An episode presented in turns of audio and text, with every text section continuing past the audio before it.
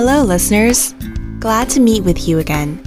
We will now begin Heart and Soul Gospel Ministries Unity in Christ program. For first time listeners, my name is Christine Kim, and I am the host of this program.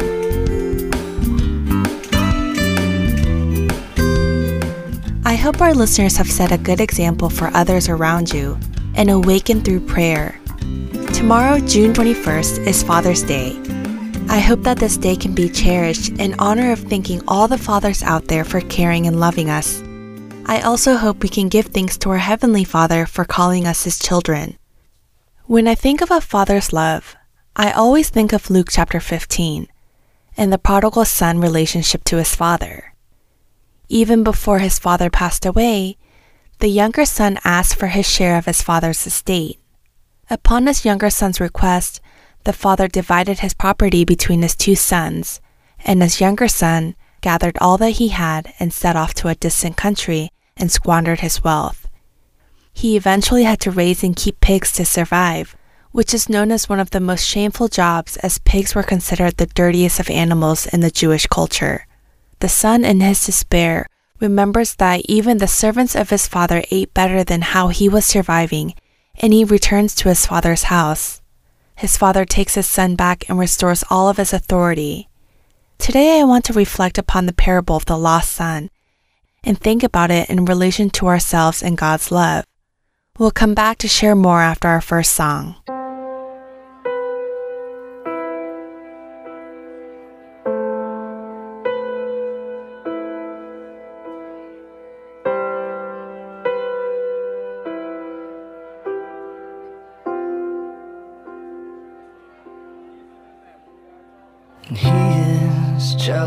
For me.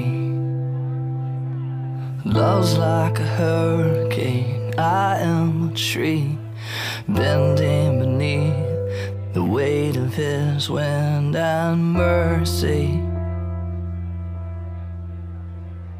When all of a sudden I am unaware of these afflictions eclipsed by glory. And I realize just how beautiful you are and how great your affections are for me. And oh, how he loves us. Oh, oh, how he loves us. How he loves us.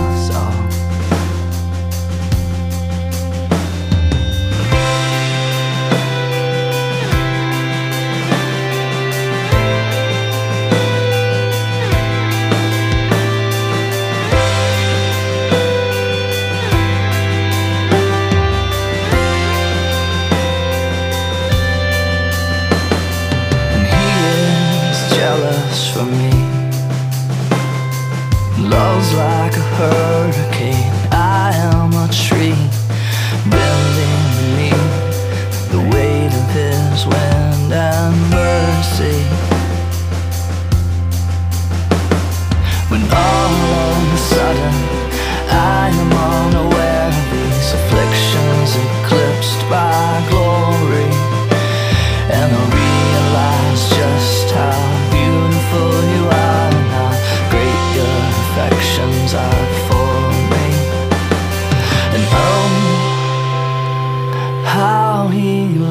Us. Oh, oh, how he loves us. How he loves us. Oh.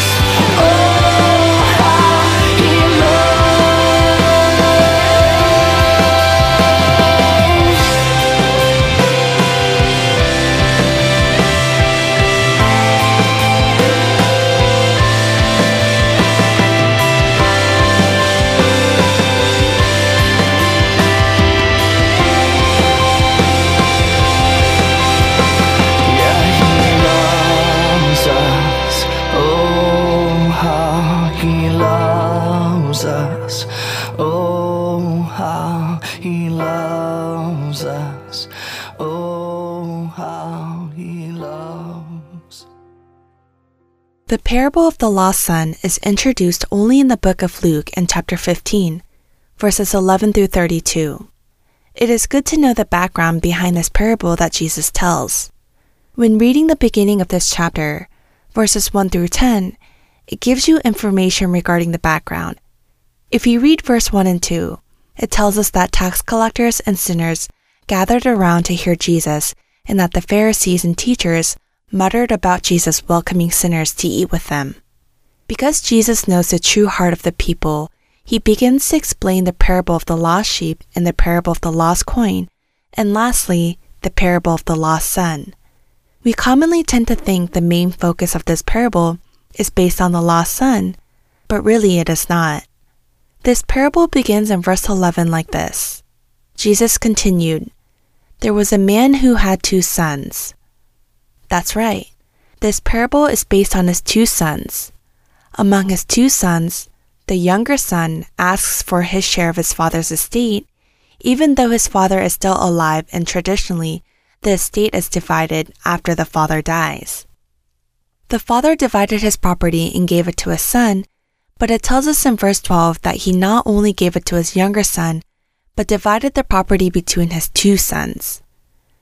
According to Jewish custom, it is possible for a father to share his estate while he is still alive. But the rights of the estate is still in the father's house as long as he is living, and because of this, the older son did not touch his share of the estate.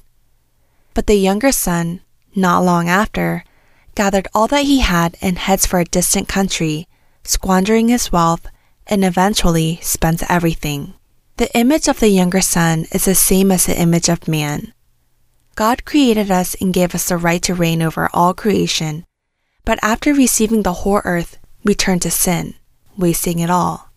As the wages of sin is death, the younger son eventually lost all he had and had to raise and feed pigs, and was even starving. It shows us in verse 17 that this is when he came to his senses. He thinks about his father's house and begins to regret his decisions. As his son comes back to his senses, he realizes what he has done and decides to go back to his father. The younger son has a true moment of repentance, just like the son is returning back to where he came from. Repentance is not just realizing what I did wrong, but realizing and also moving our thoughts into changing our actions. What would have happened to his son if he had only realized he had sinned against his father, but still stayed where he was? He would have eventually starved to death. I pray and hope that we may all repent the way his son did. It tells us in Luke chapter 15 verse 20 that the younger son repents and comes back to his father. But while he was still a long ways away, his father sees him and runs towards him, throwing his arms around him and kisses him. The love that this father had for his son is so deep that he did not just happen to see him, but was earnestly waiting for him every day, and that's why he saw his son from far away and ran towards him as his son was coming back to him. The joy that this father had as he ran to his son, regardless of the fact that in the Jewish culture, no matter how busy you are, you do not run, because it would be considered undistinguished. This unconditional love of a father cannot be simply overlooked even before his son had a chance to ask for forgiveness, the father opened his arms and kisses him, showing great mercy and forgiveness. Let's take a look from a different perspective at the father who runs and sees his son from afar. The father had great sympathy for his younger son. Sympathy, also referred to as splanchnizomai, in the Greek term means to have great compassion. Why did the father run with such great compassion when he saw his son from afar to the point that he ran to him. Do you want to take a look at the passages of Deuteronomy chapter 21, verses 18 through 21 together? If someone has a stubborn and rebellious son who does not obey his father and mother, and will not listen to them when they discipline him, his father and mother shall take hold of him and bring him to the elders at the gate of his town. They shall say to the elders, the son of ours is stubborn and rebellious. He will not obey us. He is a glutton and a drunkard. Then all the men of this town are to stone him to death, You must purge the evil from among you. All Israel will hear of it and be afraid.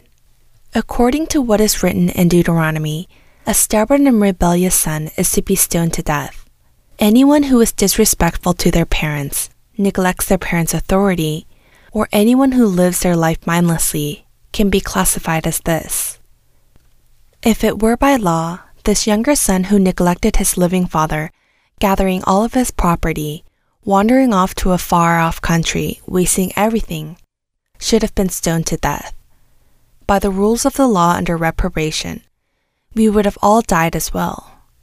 But the father of this lost son runs toward his son as he sees him from afar and kisses him. If anyone would have seen the son and started throwing rocks at him, he might have died. When imaging this picture of his father hugging and kissing his son, to me, it portrays the father throwing himself onto his son as if he were protecting him from stones.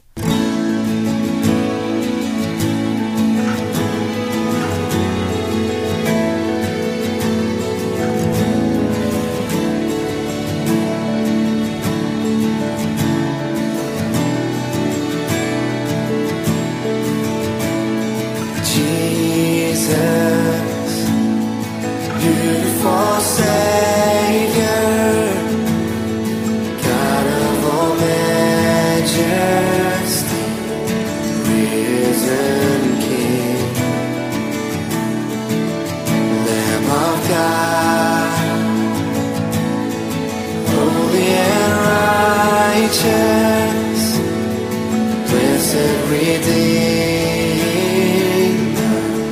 bright morning star. Oh, the heavens shout your praise. All creation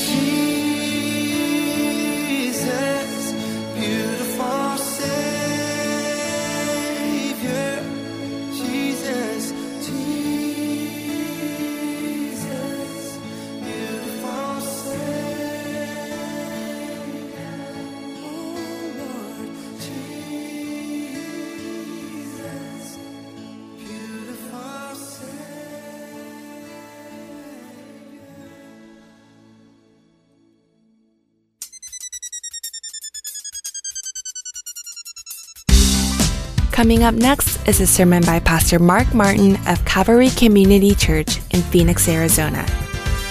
Today's topic is Walking in the Light, Part 1, based on 1 John chapter 1, verse 5 through 7. I hope you have a blessed time as you join Pastor Mark Martin.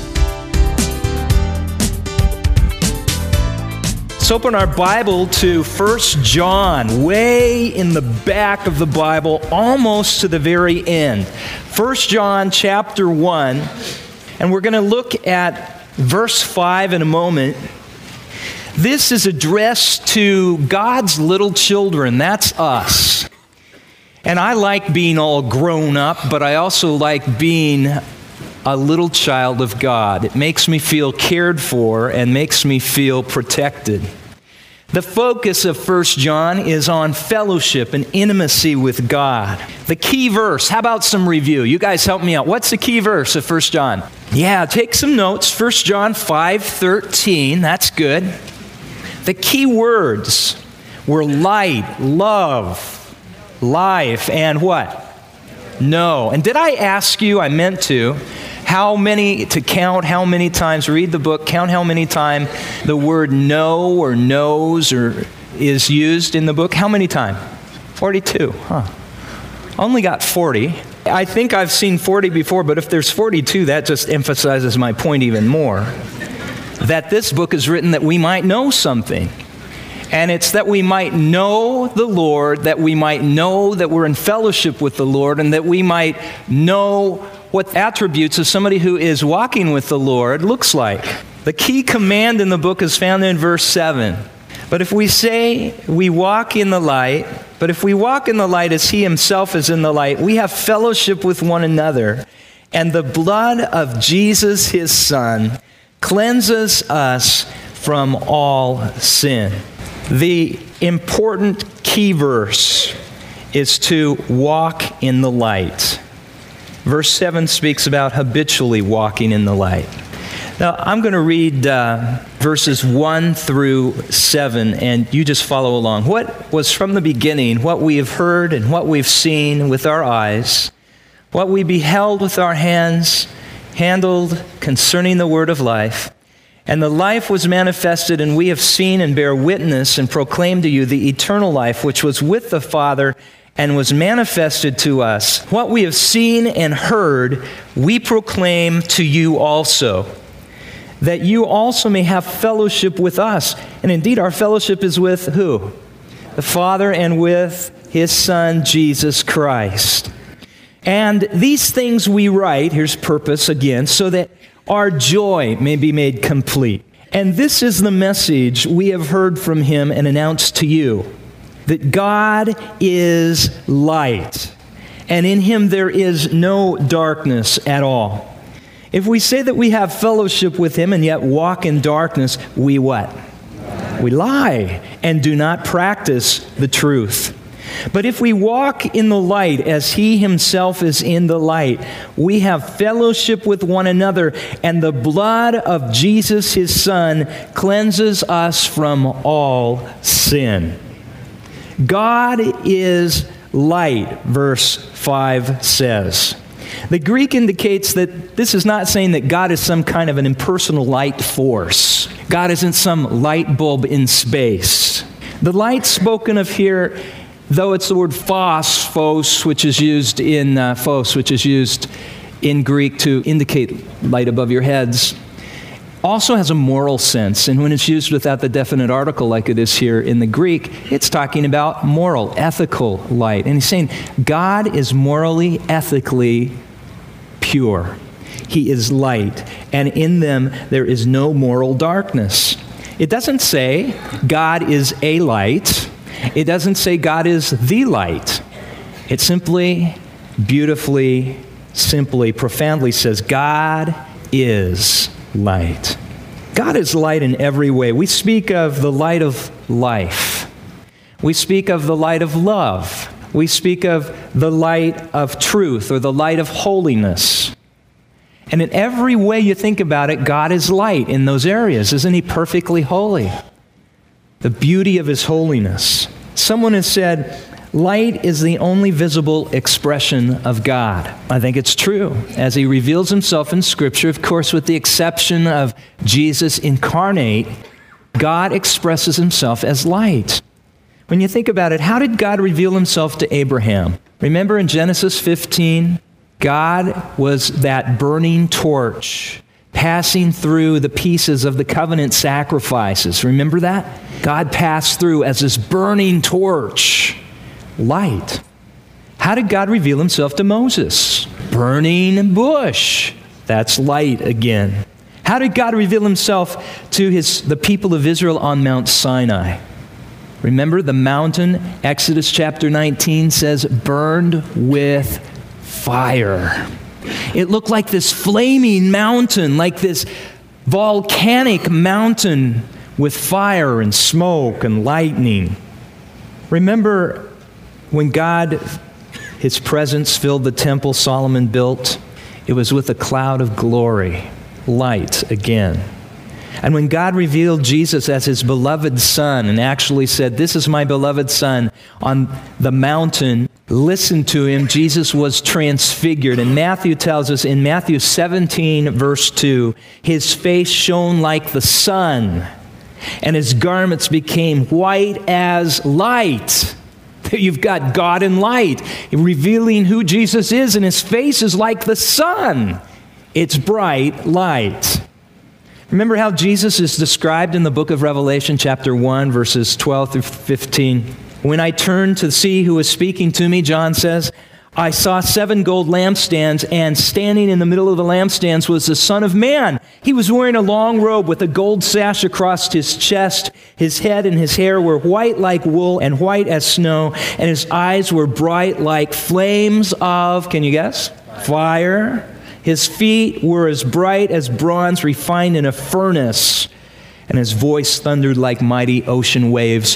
Here is Jesus Christ revealed in glory, and he's burning. He's brilliant. We see the flames of fire. Paul tells Timothy, 1 Timothy 6 16, that God alone possesses immortality and dwells in unapproachable light. Peter says, But you are a chosen race, a royal priesthood, a holy nation, a people for God's own possession, that you may proclaim the excellencies of him who called you out of darkness into his marvelous light. So, fellowshipping with God, who is light, means that I am going to be brought into the light, not just you know, the light bulb coming on, not just standing in a bright room, but I'm going to be brought into the moral rightness of God.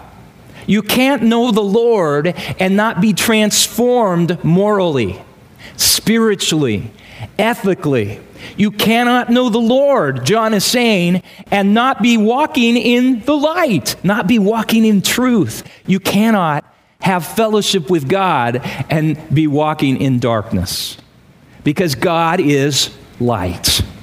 Now, look at where we're going to spend eternity. Just hold your place in 1 John and go to the left to the book of Colossians. And let's look at Colossians chapter 1. Colossians chapter 1, verses 9 through 12. And I have to kind of start in verses way up above where I want to be because this is one of Paul's run on sentences. Verses, and we'll read 9 through 12.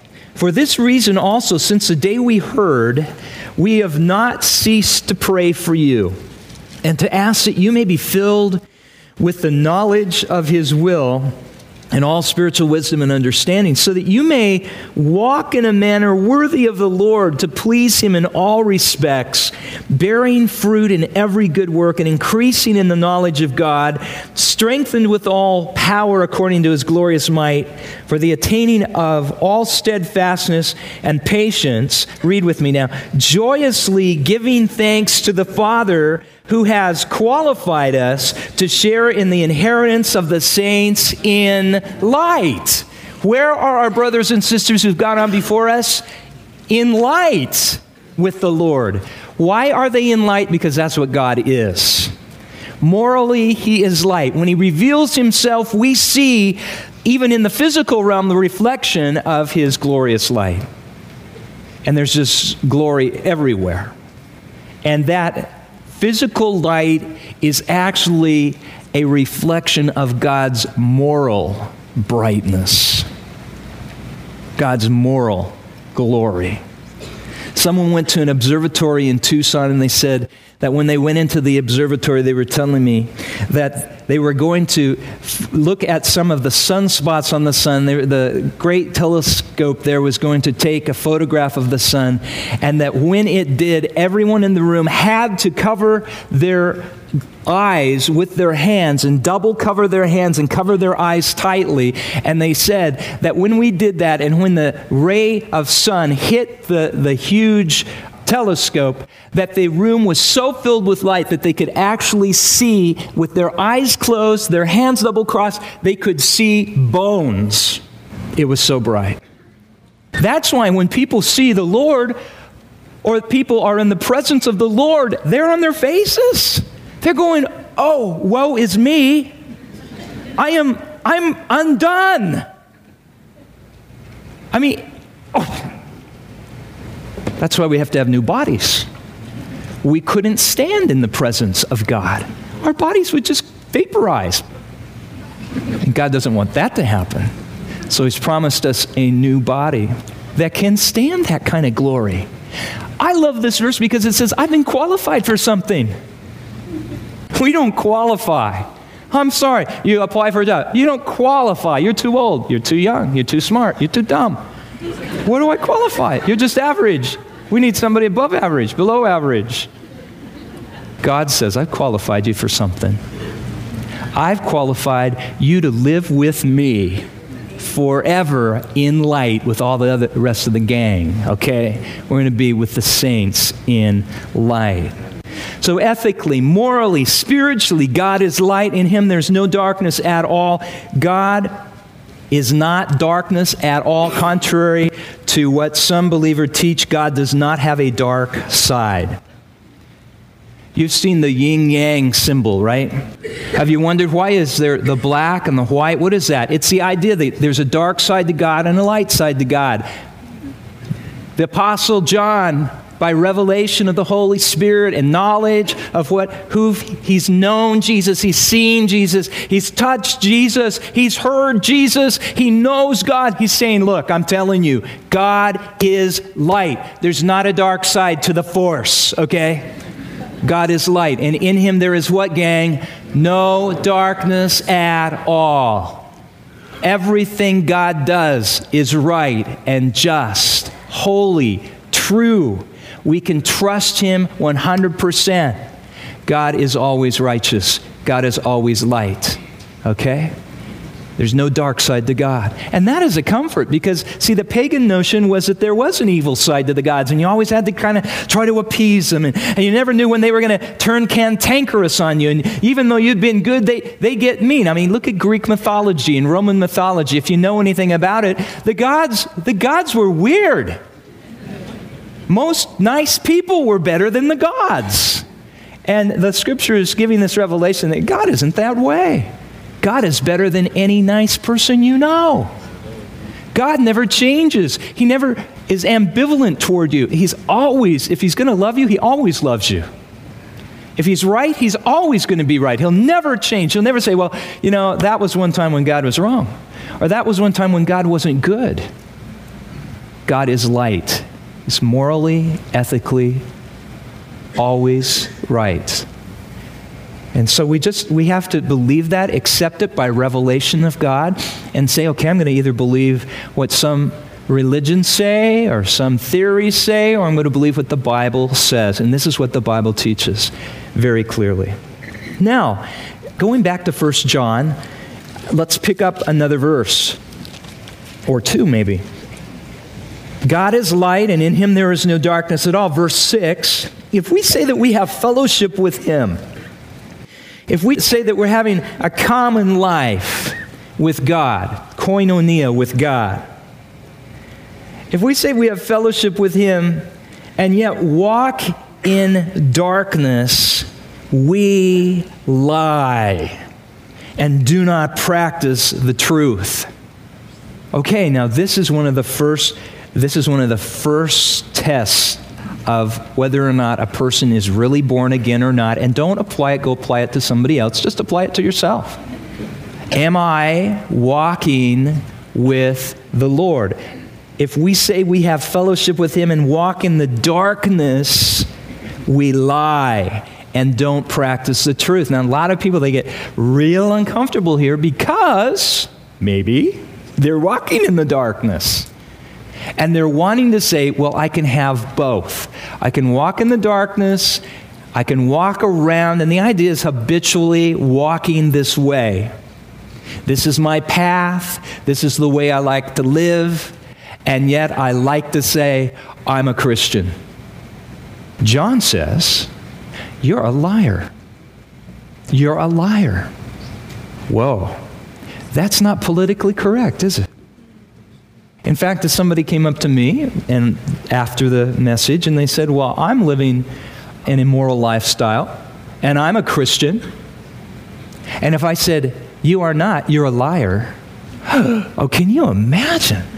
But the Bible says you're lying. Something isn't adding up here. Something isn't true because you cannot be living in darkness, living in a way that is the opposite of God's way, and say, Oh, yeah, I'm a believer, I'm a Christian, I know the Lord. He's saying, No, you got to walk differently. Look at what he says in verse 7. But if we walk in the light, and the idea is habitually walking in the light as he himself is in the light, we have fellowship with one another, and the blood of Jesus Christ, his son, cleanses us from how much sin? All sin. Now, this is not if we walk in the light, then Jesus will forgive us. And so I've got to constantly be living in the light in order to have Jesus' forgiveness. This is teaching us that if you really have received Jesus' forgiveness and cleansing from your sin, you are going to walk differently. He's not saying your salvation is dependent on how you walk. He's saying your walk will be different because you have been saved. You can't live like you used to live. You're going to live differently because you're a believer and you love the Lord. Because you've been saved by grace, because Jesus has accepted you just as you are, you can't stay just the way you are. You change. And the habit of your life is not to walk in darkness anymore. Is he saying you're going to be perfect? Actually, no. Verse 8 says, If we say we have no sin, we are deceiving ourselves. We're lying to ourselves. And the truth is not in us. So, John is not teaching that any Christian is to become sinlessly perfect. He's not saying that any Christian, in and of themselves, even with the power of Christ resonant in you, you're going to stop sinning completely. He's saying if, if you run into anybody like that, they're nuts. They're deceiving themselves and the truth is not in them. But he is saying, and I've said this before, he's not saying you're going to be sinless, but he is going to, he's saying you're going to sin less and less because you love the Lord. And when you do sin, you're going to be quick to say, ah, I'm sorry. The neat thing is, is that, see, there's this immediate, the Holy Spirit goes, uh, and you go, I know, I know, you know, almost beat the Holy Spirit sometimes. Don't say it, I know it, I'm sorry, you know.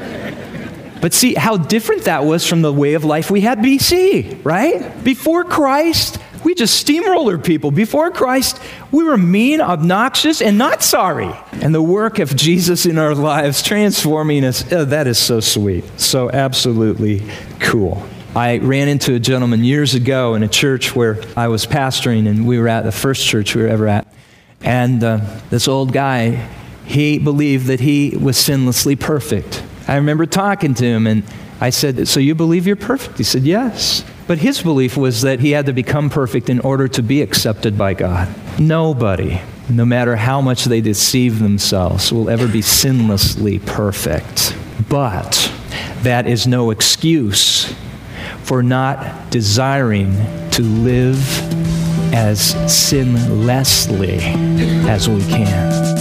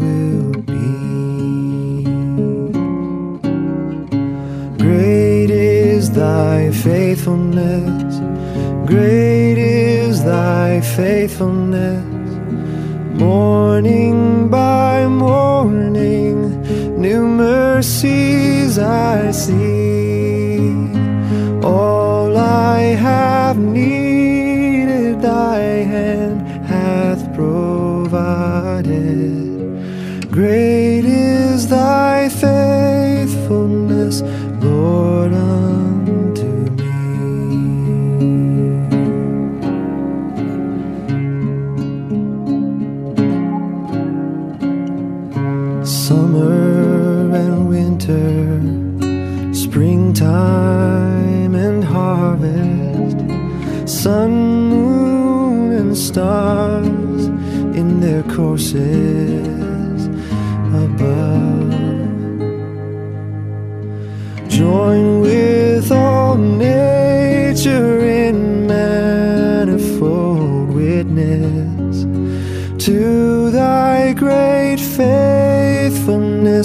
mercy, and love. Great is thy faithfulness, great is thy faithfulness.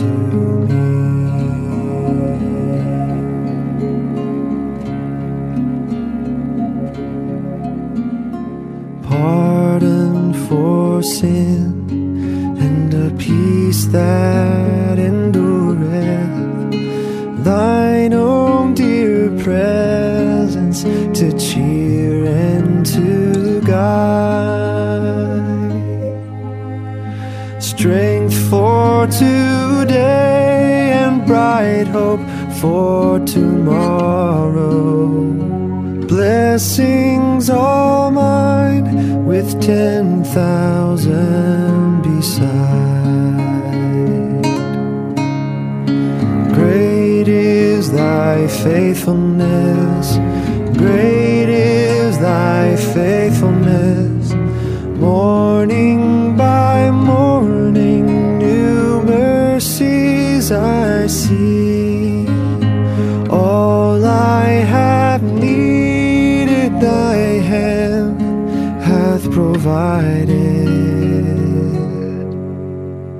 Great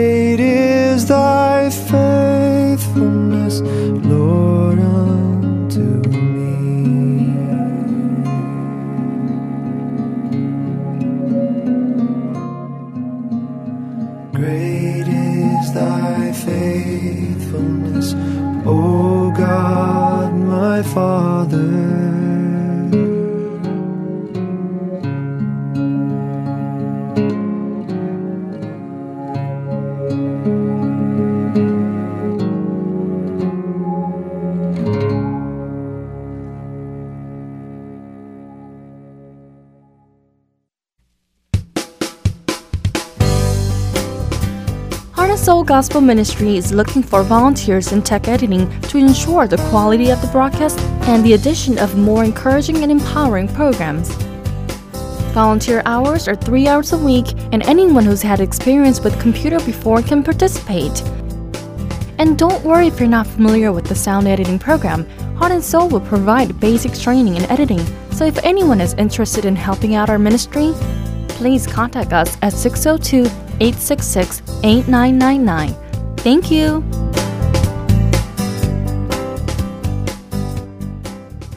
Please stay tuned as we are following a program that teaches the Lord's Prayer titled Pray in This Way.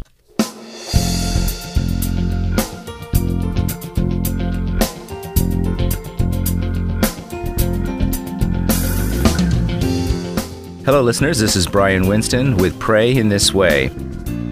During the past two episodes, we looked deeper into the meaning of the verse, and do not lead us into temptation, but deliver us from evil. We learned that asking God not to lead us into temptation is our pledge not to sin, and it is asking God to help us keep that pledge. Today, I want to discuss the last part of the same verse. The last closing verse of the Lord's Prayer that we have memorized and recite reads as follows For yours is the kingdom and the power and the glory forever. Amen. However, when you actually look in the Bible in Matthew 6, this part is in parentheses. First, the reason why there is a parenthesis here is because this part is both missing in some of the original manuscripts found in the ancient times and in the Gospel of Luke. Experts who study this verse came to the conclusion that the reason this last part of the verse was added was not really because Jesus taught it that way, but because the Jews always used a doxology at the end of every prayer, and the churches of that time added that part to make the Lord's Prayer more complete. Some people strongly disapprove of the act of adding and removing words in the Bible, especially by people. However, seeing that some original manuscripts have and some do not have the doxology of the Lord's Prayer, in reality, these disapprovals are not too convincing. However, our focus is not to discuss the right and the wrong of these religious studies. Today's focus is about three things that are mentioned in the Lord's Prayer. The first is the kingdom, the second is the power, and the third is the glory. As we discussed at the beginning of the Lord's Prayer, in the verse that is written, Your kingdom come, the kingdom mentioned God's sovereignty and reign and ultimately his authority over us. This kingdom is a kingdom where God's sovereignty is in action. At the same time, the kingdom represents God's people. That is why the kingdom represents our proclamation of God's reign and of our acceptance that God's people will live under the reign forever. Declaring this is not something simple. The confession that God's kingdom will reign forever proclaims that God is the only ruler of this world including me, and that God is the only one who reigns. It means that although some things that happen in this world may seem odd, unfair, and unjust from our point of view, we believe that even these things are happening under our kind Father's reign and that our Father will take care of it. Because we declare and confess God's reign in every moment of our lives when we pray, Yours is the kingdom forever, we cannot complain about each and every one of our situations and circumstances. Second is power. This Greek word for power is dunamis, which means ability. As some of you may already know, this is where we get the word dynamite. Here we are confessing that all ability and power is with our God. We are confessing that we believe that God hears all of our prayers and that the power and ability to answer our prayer is only with our God. Our God has the power to do anything that makes him happy.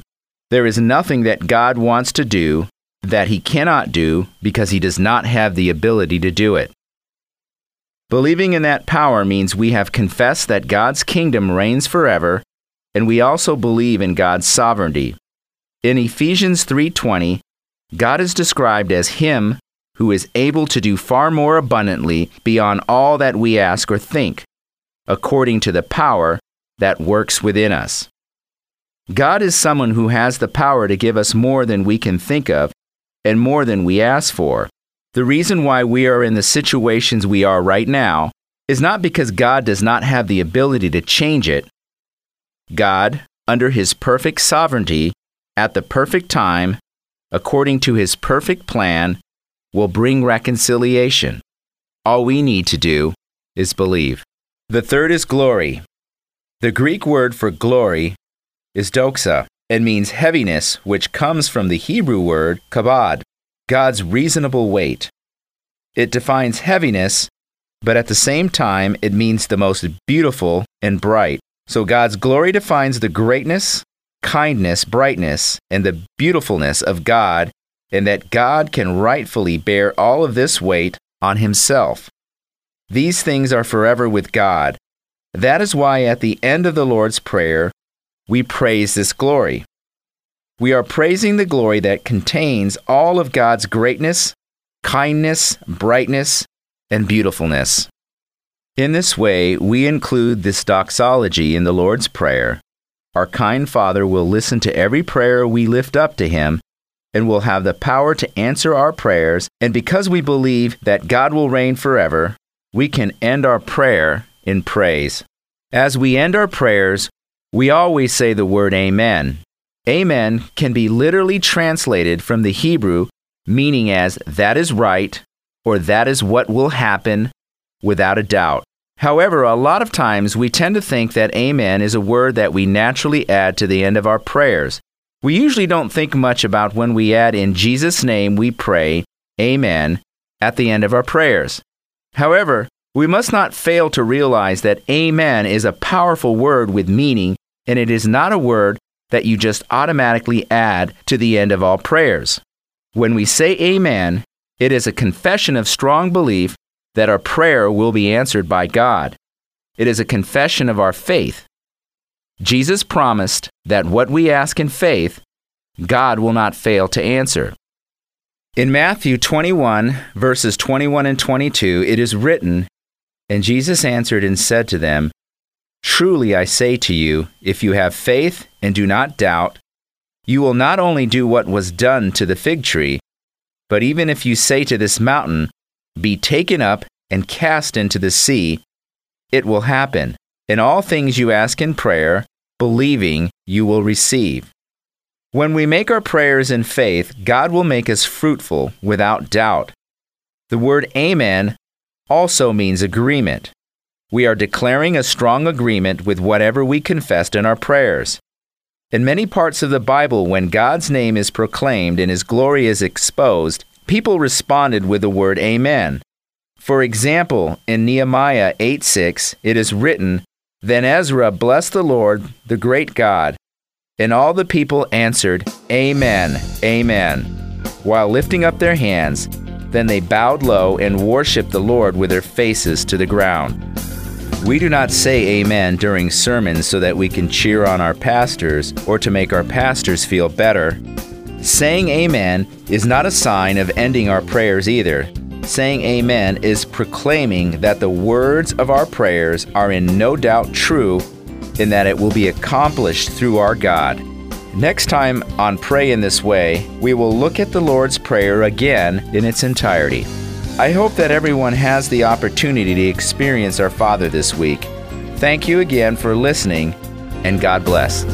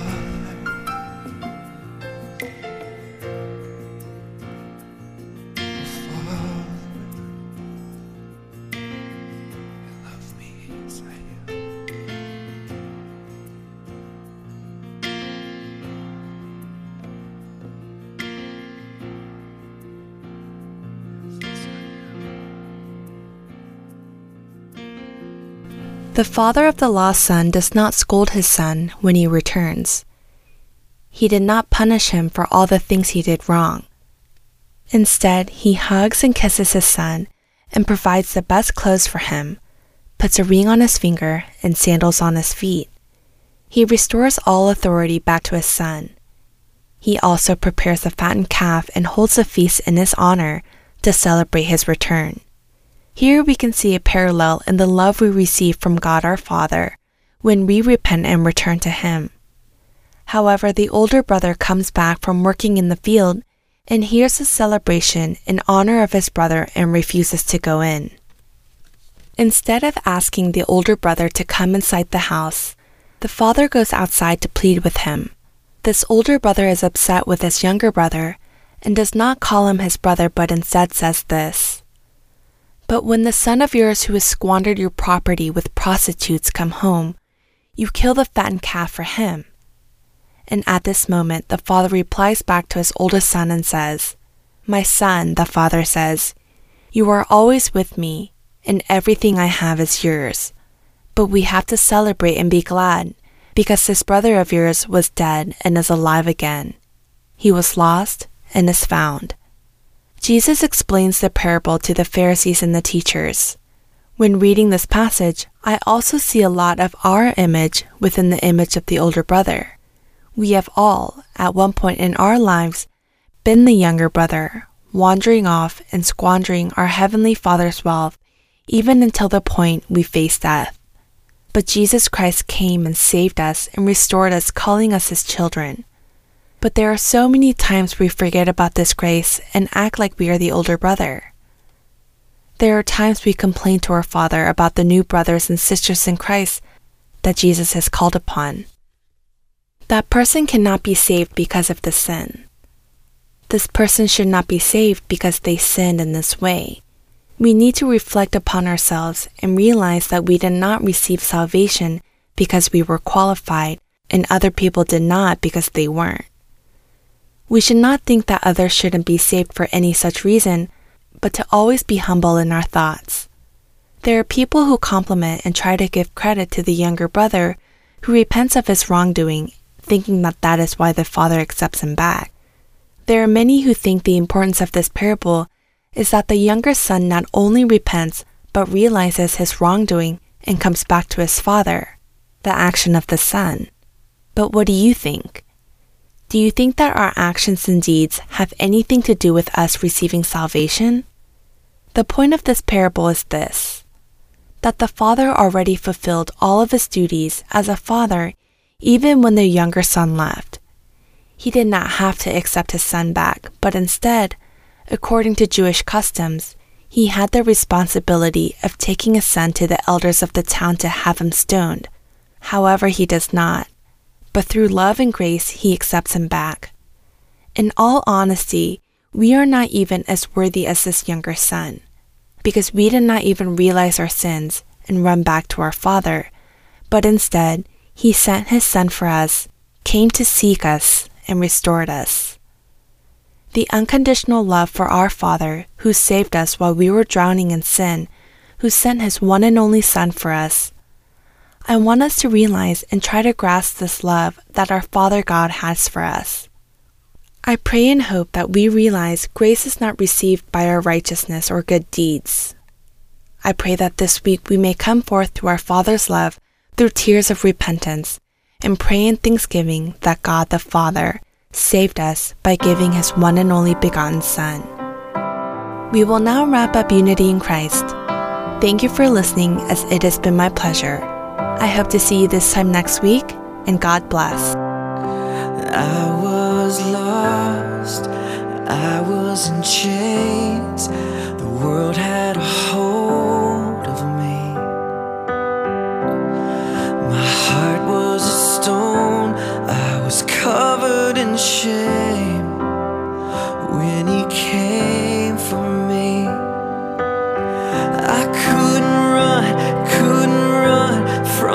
presence. I could